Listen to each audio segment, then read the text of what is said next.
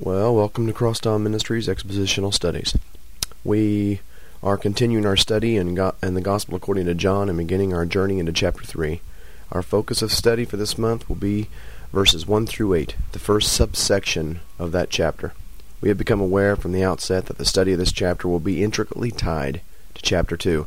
The conversation between Nicodemus and Jesus spills out of what Jesus did in the temple, recorded for us in verses 12 through 25 of chapter 2. Before we enter into our study, push pause on your CD player and read John chapter 3, verses 1 through 8.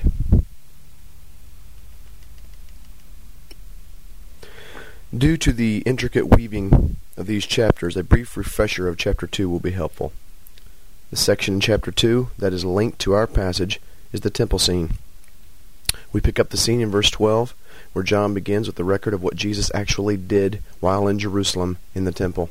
Verses 12 through 16 lays out for us those events that afternoon. The remaining verses in that chapter, verses 17 through 25, record for us the different responses to what Jesus has just done. In verse 17, we see the response of the disciples. In verse 18 through 22, the response of the Jewish leadership of Israel. In verses 23 through 25, the many who believed in Jesus. These four subsections in verses 22, 12 through 25 serve as a background for the conversation in chapter 3, verses 1 through 8. Uh, this background of the temple scene is extremely significant, for themes in this section seem to carry over and emphasize uh, for us the concepts in chapter 3. In particular, is the main theme of the inability to live according to God's standard, which we call holiness. This is stated plainly, or at least alluded to, in verse 25, when Jesus did not put himself in the hands of the quote, many who believed. Unquote. Although they believed him to be the Messiah, they were unable to live as Jesus, their King, was going to call them to live. There is something else that has to take place within them. Uh, you begin to see this in the conversation Jesus has with Nicodemus. Nicodemus is apparently a good person in motive and morals. When sensing that there is more to this Jesus than meets the eye, he searches him out to investigate Jesus himself. He is seeking, so to speak. He comes to Jesus at the evening time to discuss with him all that he saw in the temple earlier that day, and hopefully to make sense of those events. Uh, he is considered a great man among his people as well. Nicodemus, as the text tells us, is a Pharisee and is a teacher of Israel, obviously a part of the Sanhedrin. He has the credentials, he has the authority. In fact, being a Pharisee, he is an expert in the law and zealous for ritual purity in certain matters. He is to be considered different than any opponent throughout this book, for he is seemingly willing to listen and willing to be taught. This is a great quality among leaders, as we would all agree.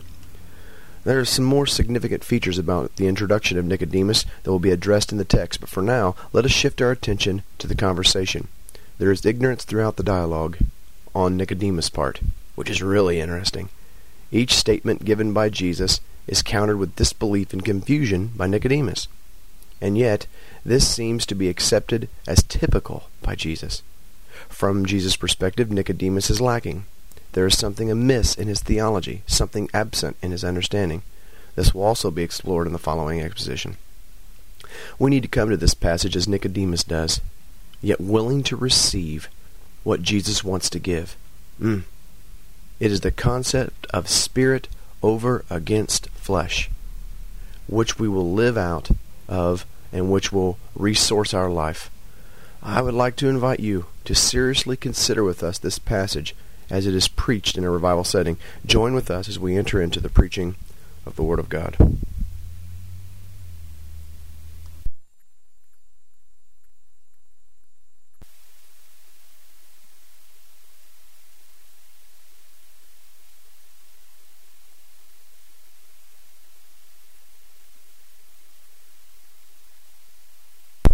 Couldn't have said it better myself. I really hope you was listening to that song. Uh, it's amazing. Bob said it best. It's amazing how the Holy Spirit seems to work, uh, begins to prepare us. And uh, you understand that worship is not a prelude to the preaching, that it is a blending together, that God inhabits the praise of His people. And if we come in here as deadbeats, and just kind of mope around and sit there and yawn and it's a good the worship is the time to talk to our family members to talk to our kids and, to, you know we're missing something See, he, he's, I'm young, man, I, and I've caught this. There is, there is, a, there is a need to, to worship Him and praise Him. It does not matter about the style of music. If we could get past that, it doesn't matter about, well, I don't like to sing this. He is, I mean, man, I can worship, I can worship Him to an African drum in Kenya. I can worship Him to anything because He's worthy of that. Got to come back to that. He inhabits the praise of His people. And when we're praising Him and worshiping Him, He inhabits the midst of that, young people. And He'll honor that and speak to you and transform you if you're willing. I believe that. Open your Bibles this evening to the book of John, chapter 3.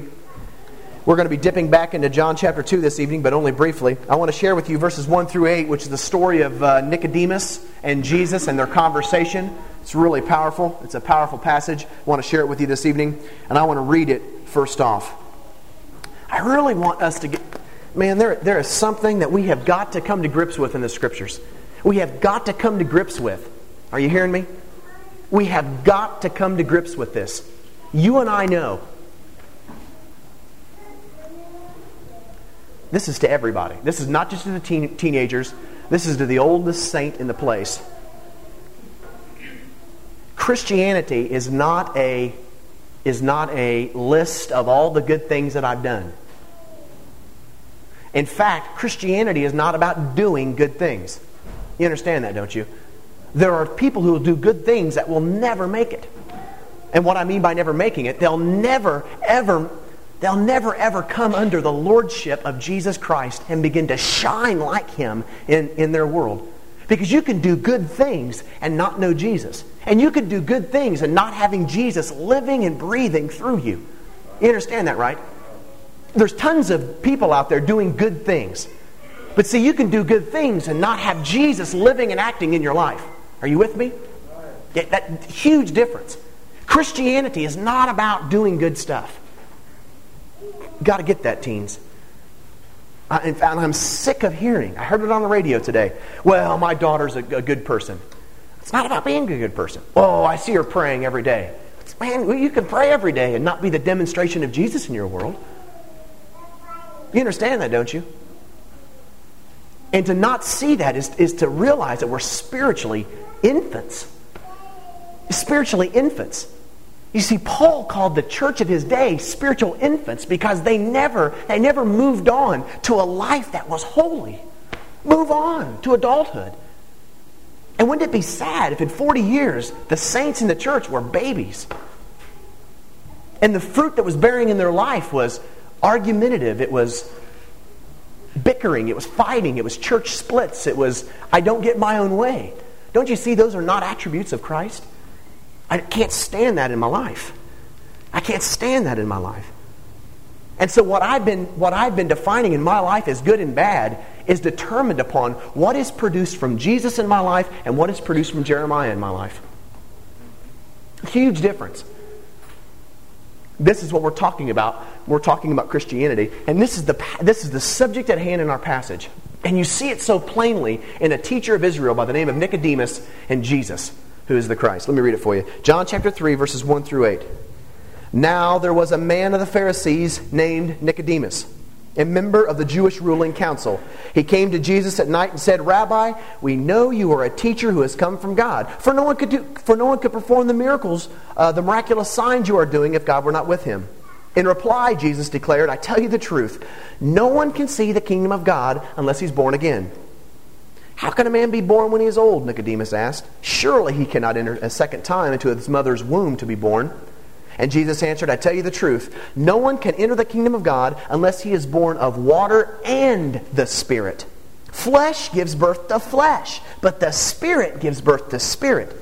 You should not be surprised at me saying this. You must be born again. The wind blows where it pleases. You hear its sound, but you cannot tell where it comes from or where it is going. So it is with everyone who is born of the Spirit. Father, I ask in the name of your Son, Jesus Christ, that tonight might be as crystal clear as if you were here speaking yourself. I am tired, I am fed up of being a spiritual infant in the name of Jesus because it is, it is not the way you've called me to live. You have not called me to do good things. You've called me to be the very stage upon which you are acting in your world. You have called me t- to be the very avenue by which you can reach your people, your lost world. And anything short of that, Jesus, oh, it's, it's not the plan of salvation. It's not the new covenant.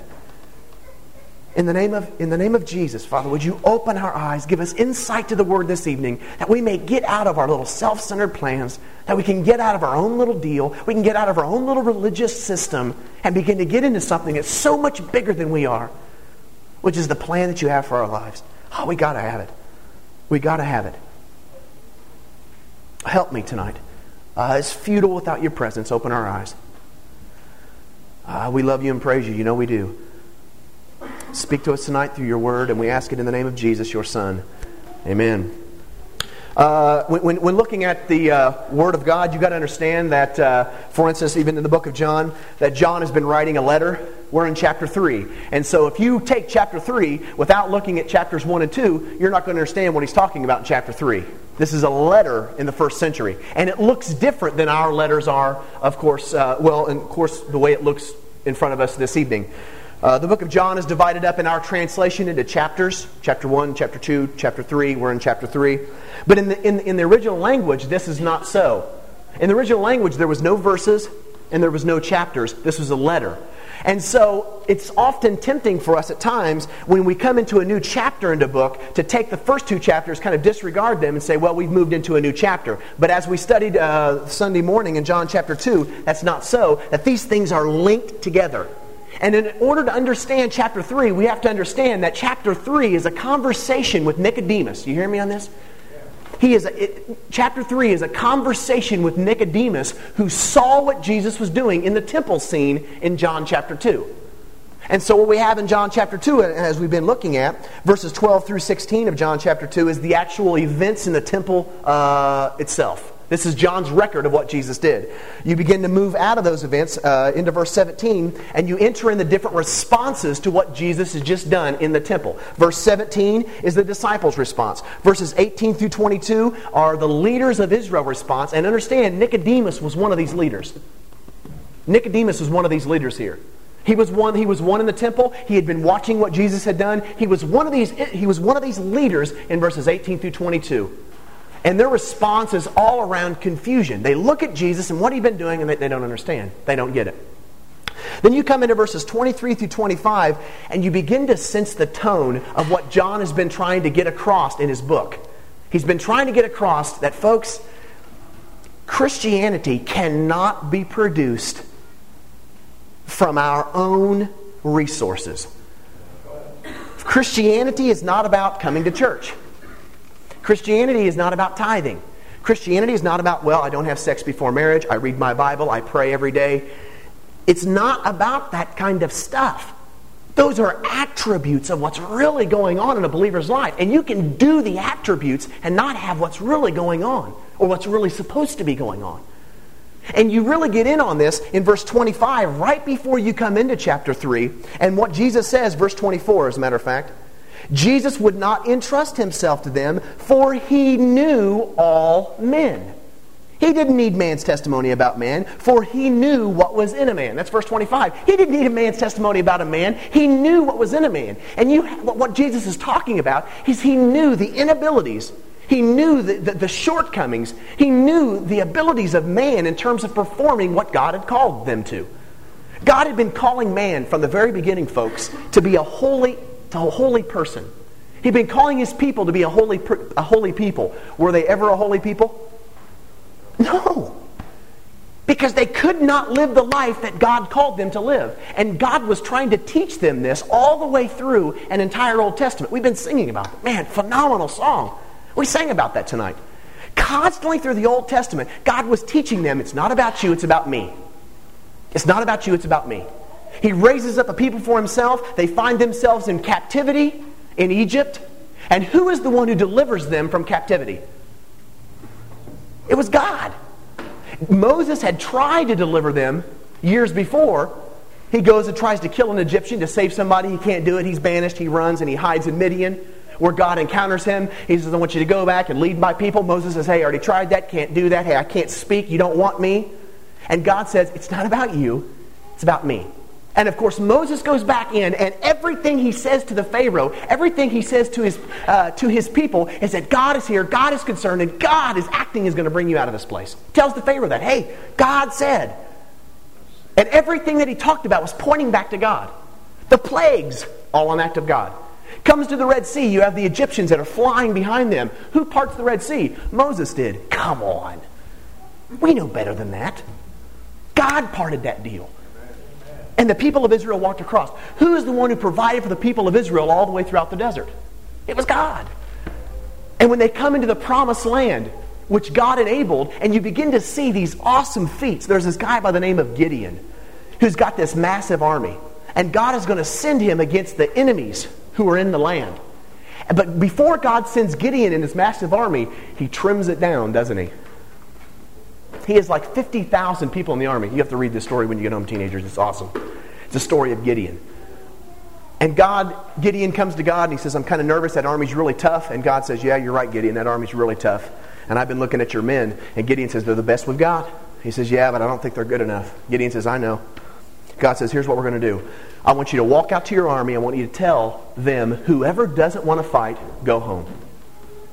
And Gideon goes, Are you sure? Everyone's going to leave. What are you talking about? God says, Trust me, go, go. So Gideon goes out and he says, Okay, uh, whoever wants to go home, go home. Half of them leave. So at least you got the brave who are there.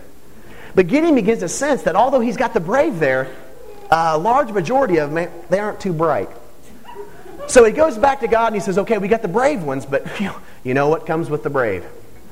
God says, Yeah, you're right.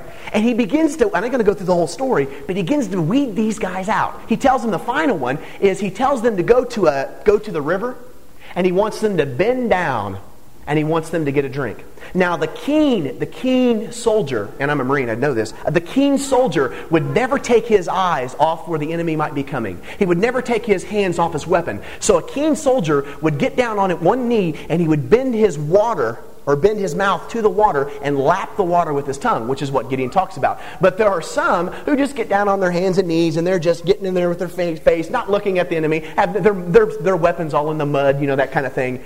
And God and Gideon's, of course, embarrassed. And God says, Everyone you see that's lapping and they don't know what they're doing, they got their weapon in the mud, tell them they're in, the rest of them go home. And Gideon is left with 300 brave dummies. That's, it, that's his army. That's the real story. That's his army. And God says, This is the army that I'm going to deliver your enemies into your hand. Wow! And then God says, Do you know why I'm doing this, Gideon? I'm doing this to show you that this battle that's going to take place today is not from your own hand, but it is from my hand. And God delivers his people once again, not through the wits of man, not through fancy preaching, not through really tough guys, he delivers them from his own power and his own might. He's teaching them, guys. He's teaching them in the old covenant that they cannot, the law. Paul says, you remember this, don't you? Paul says that the law was given to show them their sin, that the law could not produce righteousness. In fact, by the law, the people died because of their sin. They weren't able to live the way God called them to live. So you come into the new covenant, and the new covenant is the second half of God's plan, which is to provide them with the resource to live the way that God wants them to live, which is a resource that we do not possess. Come on, that's clear as mud. That in the new covenant, which is what we have in the gospel according to John, we have the resource to live the way that God wants us to live. Wow. Say amen. That's good stuff. So, this is what's going on here. And what you have in this scene is a member of the old covenant system, Nicodemus, who is unable, unable to grasp, to get a hold of what's going on in Jesus, which is the product of the new covenant. And someone in the, under the old covenant who's living out of his own flesh, living out of his own strength, living out of his own mind, cannot get a hold of, cannot understand someone who's led by the Spirit, someone who's resourced by God Himself. Wow. That's what's going on in this passage. Now, you have this in verse 25 again of chapter 2. John ends this chapter with He did not need man's testimony about man, for he knew what was in a man. Then he goes into chapter 3 and he says, Now there was a man. So he's built this case for hey, man is unable to live the way that God has called them to live, and there was a man And what he does is, is he picks the greatest man of his day. John picks the greatest man of his day. If there's going to be anyone who is able to live the way that God wanted them to live, it would have to be a teacher of Israel. It would have to be one of the teachers in the temple. It would have to be one of the big boys. And Nicodemus was a teacher. He ends up becoming a follower of Christ, which tells you that he had a good heart. So he's got a good heart and, and he's a scribe. He's a Pharisee. He's a teacher of the law. What's interesting about this first verse, it says, there was a man of the Pharisees.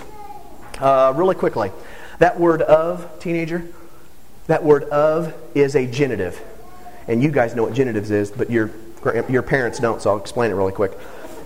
Genitives uh, are, are a, part, a part of their speech in the original language which shows possessiveness, possession. It, it, exerts possession over something. So, for instance, when you say, uh, uh, Grandpa might say, Jeremiah is of me, he belongs to me and it shows possession. We're related. And he has, he has some type of relationship, some type of ownership over me. Why? Because I married his granddaughter. He's, he's, he's with us, he's of us. Different words translated from genitives, but this is the idea. Shows possession. Shows possession of. And those are genitives. But this genitive right here, of, and we lose this in our translation, is much stronger. Is much stronger. It's the word ek. Isn't that a cool Greek word? If I was a Greek word, I'd be ek. That'd be me. Is the Greek word. And it, it does have to do with possession over. In other words, Nicodemus was a man of the Pharisees. He belonged to that group, but it was stronger than that. It's the word ek, which literally means that he was not just a part of that group, but he was produced from that group. So, of is supposed to be literally translated there was a man produced from the Pharisees. So he just wasn't a Pharisee, you understand? Uh, I belong to Bob, but see, there's a difference between I belong to Bob and being produced from Bob. You see the difference? Nicodemus was a member of the Pharisees. He belonged to their group, but it was bigger than that because he was produced from the Pharisees. Now, you know who the Pharisees are. The Pharisees were the leaders in Jesus' day, they were the experts in the law. They were the ones who, who were the scribes. They were the ones who were in the temple, who were setting the standard. They were the teachers in the synagogues. These guys, the Pharisees, you guys, they were the general superintendents of their day. They were the ones who set all the standards. They're the ones who made clear they were the evangelists. Yeah, they were that big. They were the evangelists of their day. I mean, they, they were the experts. If you had a question on Bible quizzing, who would you go to? The Pharisees. That's right. You'd go to the Pharisees. Because these are the ones that had these things nailed. In fact, Jesus commends them on this later on in the book. He commends them later on this in chapter 5, he says stuff like, You diligently study the scriptures. You diligently study. I mean, they were, they were into this kind of thing. The scribes were the one, and you can see the Orthodox Jews in, in our, on CNN once in a while. They still kind of carry on some of the traditions of the Pharisees. The Pharisees would take scripture, ball it up, and put it in little boxes, and they would tie it on their foreheads. True. And it was a symbol that they were always thinking about the law. That thing was their life. They dissected that. If you got in an argument match on someone over the scriptures and they were a Pharisee, you might as well hang it up. You're going to lose. Because these guys knew everything. Everything. They were the Pharisees. And so, what John does is he takes a man by the name of Nicodemus, who just wasn't a Pharisee, he just wasn't a, a good guy. He was produced from the Pharisees. He was the best. He was the best that, of their day in terms of knowing the scriptures. He was the most religious. This guy had it all together. And he brings him in and he has him talk to Jesus. And this is phenomenal because Nicodemus does not know what's going on. He cannot explain what Jesus was doing in the temple, which would depress me if I was a Pharisee because I, there's no one else to go to. When I have troubles about the scriptures, I go to my grandma Judy. But see, if Judy's not around, I don't have anywhere else to go. Okay, that didn't work. If you have a if you have a problem, if you have a problem understanding the scriptures in your church, who do you go to? The pastor. Well, if you're the pastor and you're having a problem with the scriptures and there's no evangelist around, you're in trouble. that's an evangelist joke. But that's that's what's going on here. You see, the Pharisees, who were the top of their day, could not understand what's going on. And they were, they were the elite. Here's the story. Now there was a man of the Pharisees named Nicodemus, a member of the Jewish ruling council. He came to Jesus at night and said, Now listen to his voice. He's almost rambling. Rabbi, uh, we know you are a teacher who has come from God. Hey, for no one could perform the miraculous signs you're doing if God were not with him. You can see he comes up to Jesus. He's probably sweating and he's probably looking down. He's probably pacing. Jesus is relaxing behind a tree or up against a tree at least. And, he's, and Nicodemus is walking back and forth and he's frustrated. He's confused. He says, Well, first, like, you, he's walking back and forth. He's probably you know very visual like I am, and he's got his hands out and he says, "We know you're a teacher. From, you have to be a teacher from God, no one could do what you're doing unless God was with him." And he's really do you sense that? He's really confused. Hey, no one could be, I mean, we know you're from God, but we got these doubts, and hey, no one could no one could do these things unless God was with him. And Jesus almost interrupts his thought. And he says, in reply, Jesus declared, I tell you the truth, Nicodemus. No one can see the kingdom of God unless he's born again. And he looks at Nicodemus and he says, Hey, I, I know you were in the temple. I saw you. You were sitting over there. Yep, when I ran by, that was you. I saw you sitting right over there. And I know that. But see, no one can see what was going on there unless you are born again. Now, the idea of born is easy. It's easy. If you've ever had a child that's being born, it's, it's a new life that comes into the world, has a personality, has a, has a perspective on things. I mean, it has, it has, it has feelings. It's, it's a brand new creature that's born. It's the first time. There was no before. It just happened. It was born. Wow. New one into the world. But if you are born again, that's not an improvement. Shake your heads. That's not an improvement. I struggle with this, trying to just, just explain this to my old teachers in high school. when they saw me. I remember moving back after uh, I was born again. Jesus got a hold of me. And I saw my teachers, and they looked at me and gave me that look. I remember you. Everyone remembers you. And I tried to tell them, no, I changed. But change, that isn't strong enough. That word isn't strong enough. And so I said, no, I just look like Jeremiah. No, you're Jeremiah. No, no, I'm not Jeremiah. That Jeremiah you used to know, he's gone. This is a new one. Oh, I look the same, smell the same, act the same, same great looks, personality, all that. But I'm uh, from the inside out. From the inside out, man, I am brand stinking new. In the name of Jesus, man, I'm a new person. That guy is dead. He no longer exists. I didn't get my act together. And you know, we, we, we talk like that. We talk like that. Someone gets saved in the family, and we say, oh, they finally got their act together. No, no, they didn't. No, they didn't get their act together. Well, they shaped up. No, no, they didn't shape up either. What happened? Wham! There was an act of God in their life, and they were changed, man, from the inside out. That there was a movement and activity of God that was going on that you cannot reproduce that. You can't, re- you can't and Nicodemus couldn't buy that. He, he didn't understand. In fact, he's so confused. Listen to his response in verse 4. How can a man be born when he's old. Surely he cannot enter a second time into his mother's womb to be born. Nicodemus is an old man. He says, I'm in trouble. I must be out. How can a man? And he's, he's working this out in his head. And Jesus stops him and says, Listen, gets him some content. Stick with me now. He gives him some content on what he means by being born again. He says, I tell you the truth, no one can enter that idea of enter is literally like when you walked into church tonight, you walked through the doors, you entered the church. You entered in the confines of what's going on in Jesus. What was going on in Jesus, when you're born again, you walk in the midst of that, and what Jesus is involved in, you're involved in. That's, that's the deal. He says, No one can enter into the kingdom of God, which is the rule of God, the authority of God, which is what's going on inside of Jesus. No one can enter into the kingdom of God unless he's born of water which was the idea of repentance, which was the idea of forgiveness, which was the idea. And see, all of that's good, but you understand Christianity, listen to me now. Christianity is even bigger than saying, I'm sorry, I won't do it again. Bigger than that. My wife and I were at the bookstore today. My birthday. We went out, celebrated.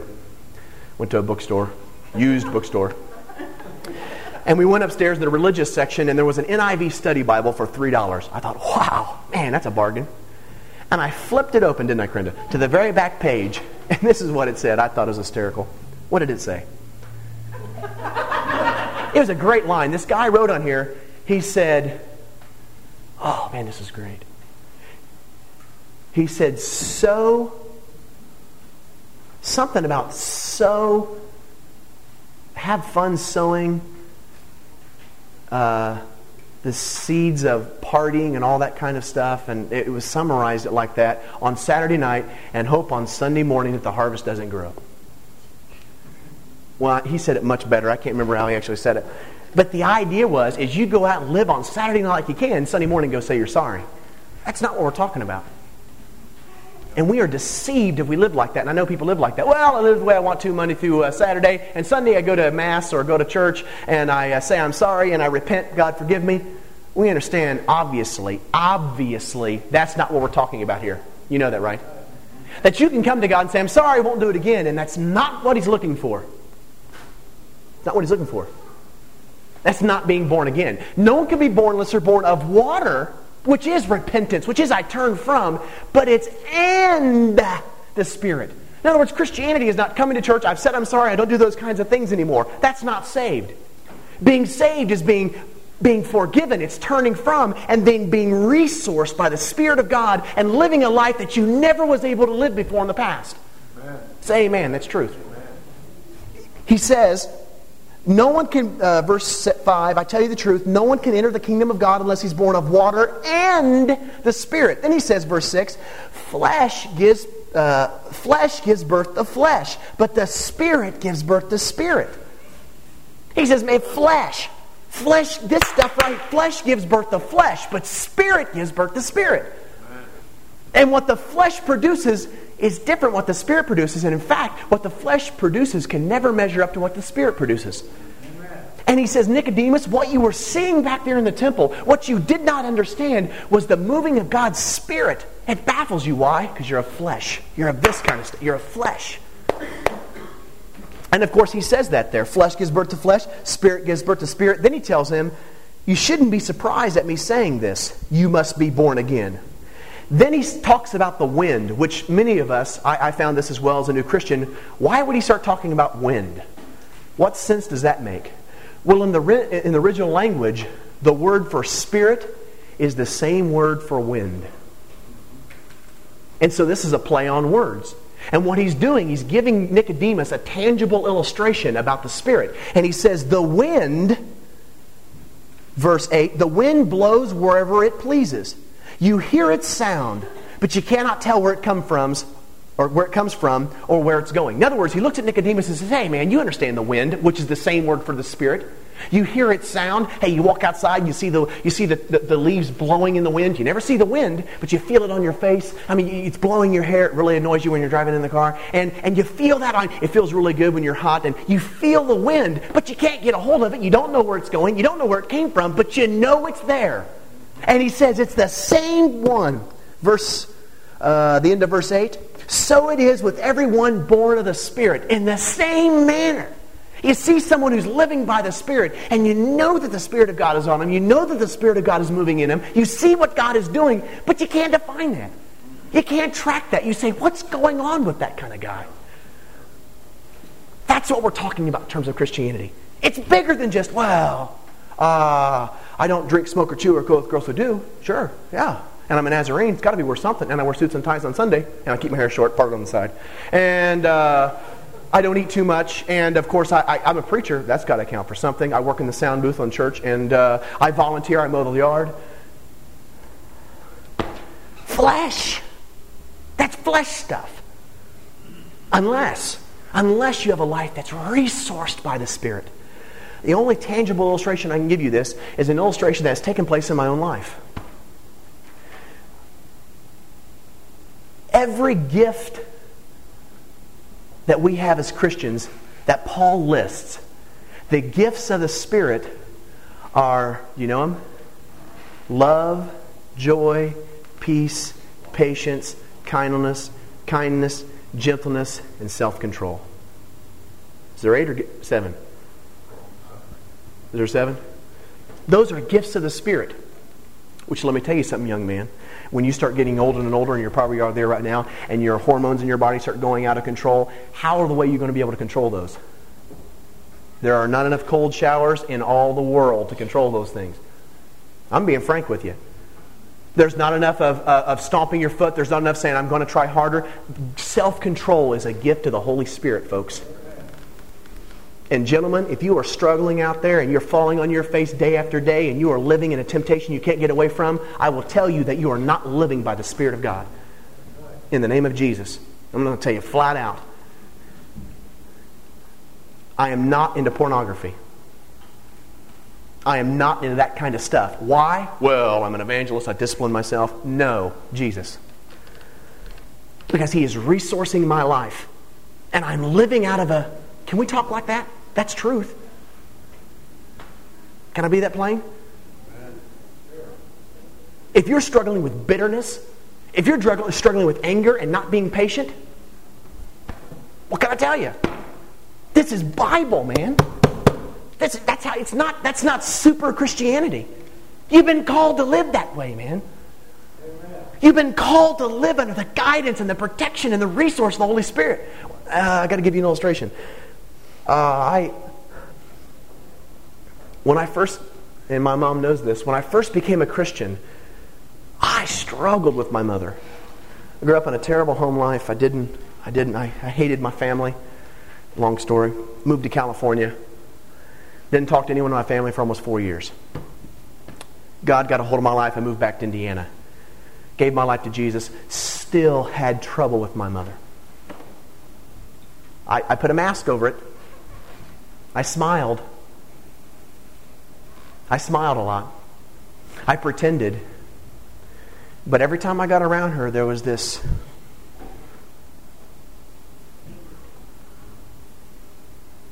And God would convict me of that over and over and over and over. And one day I came down to the altar and I just confessed up and I was honest with God. God, I can't change, man. I can't, dis- I can't hide that. I can't discipline myself. I can't cut it. I can't do this. And the only way that I'm going to be able to forgive my mother is if you create forgiveness inside of me. Wow. And he began to create something inside of me that was not inside of me before.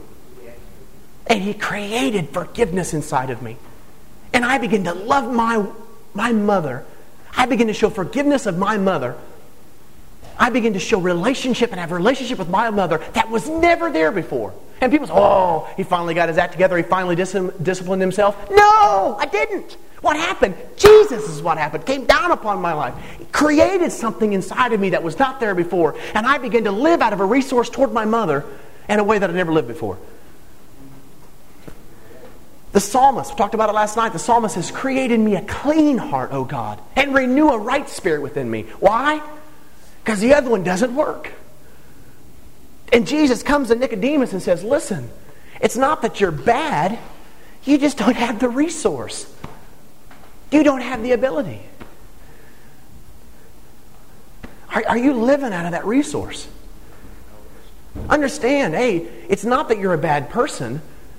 You're a good person. It's Tuesday night. You're at revival. It's after 8. You're listening to me. You're not bad.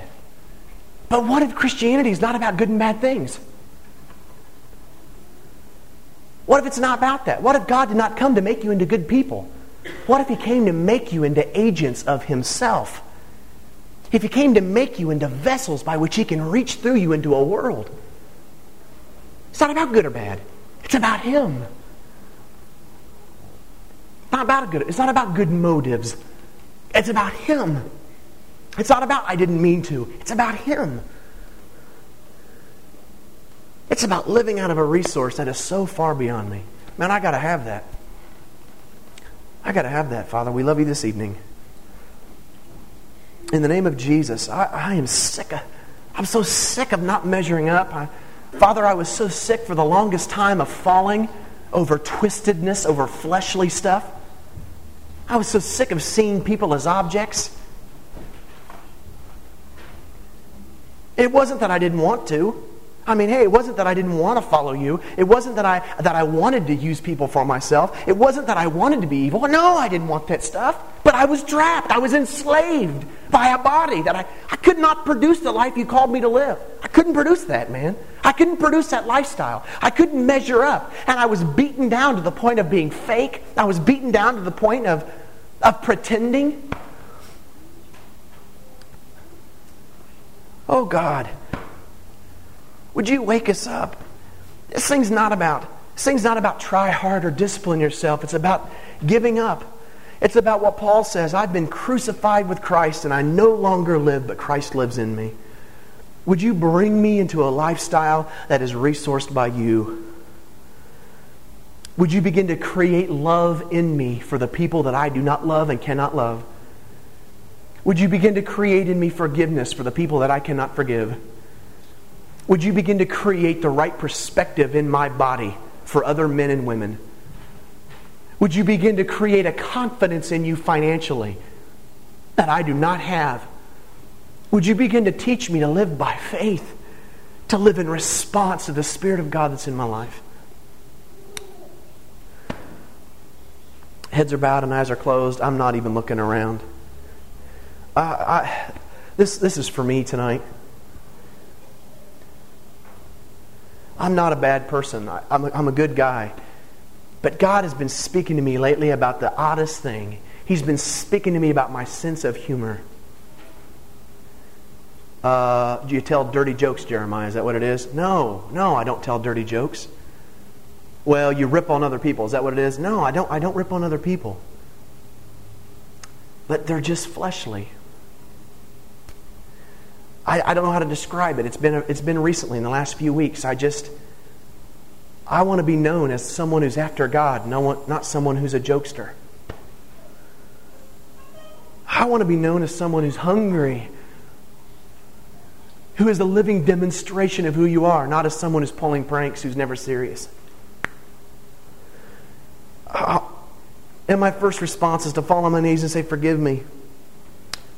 And maybe there's an element of that in my life, but it's really, I'm turning from that and saying, Hey, God, would you create a new personality for me? Maybe you've been struggling in your life tonight. Maybe you've been struggling with sin. Maybe you've been struggling with inadequacies. Maybe you've been struggling with attitudes and bitterness and unforgiveness. Maybe you've been struggling with not being able to live the life that you know God has called you to live. Ah, I tell you, you're not bad. I tell you, you're not resourced. Would you respond tonight?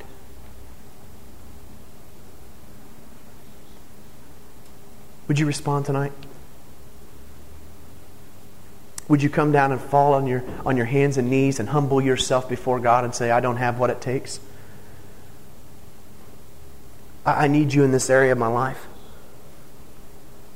Father, this is the prayer of our heart. I pray for us tonight. We love you. We're following you. We serve you. Would you move upon our life?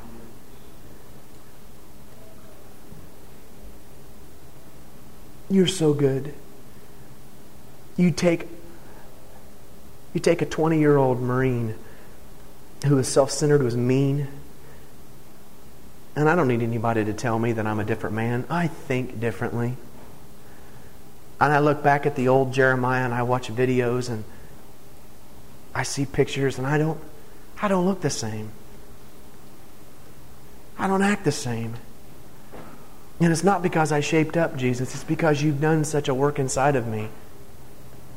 You're living inside of my body, instructing me, resourcing me, giving me your strength, letting me tap into your mind. I want that. Oh, I want that more than life. I want to see your scriptures through your eyes. I want to have the knowledge you have. I want to have the compassion that you have. I want to laugh at the jokes you laugh at. I want to be the hand of ministry that you would be. Jesus, I don't want there to be a difference between you and me. I don't. I don't want there to be any difference at all. I want you to fashion me in such a way that when someone pokes me, my response is so much like yours you can't tell them apart. It's a prayer in my heart.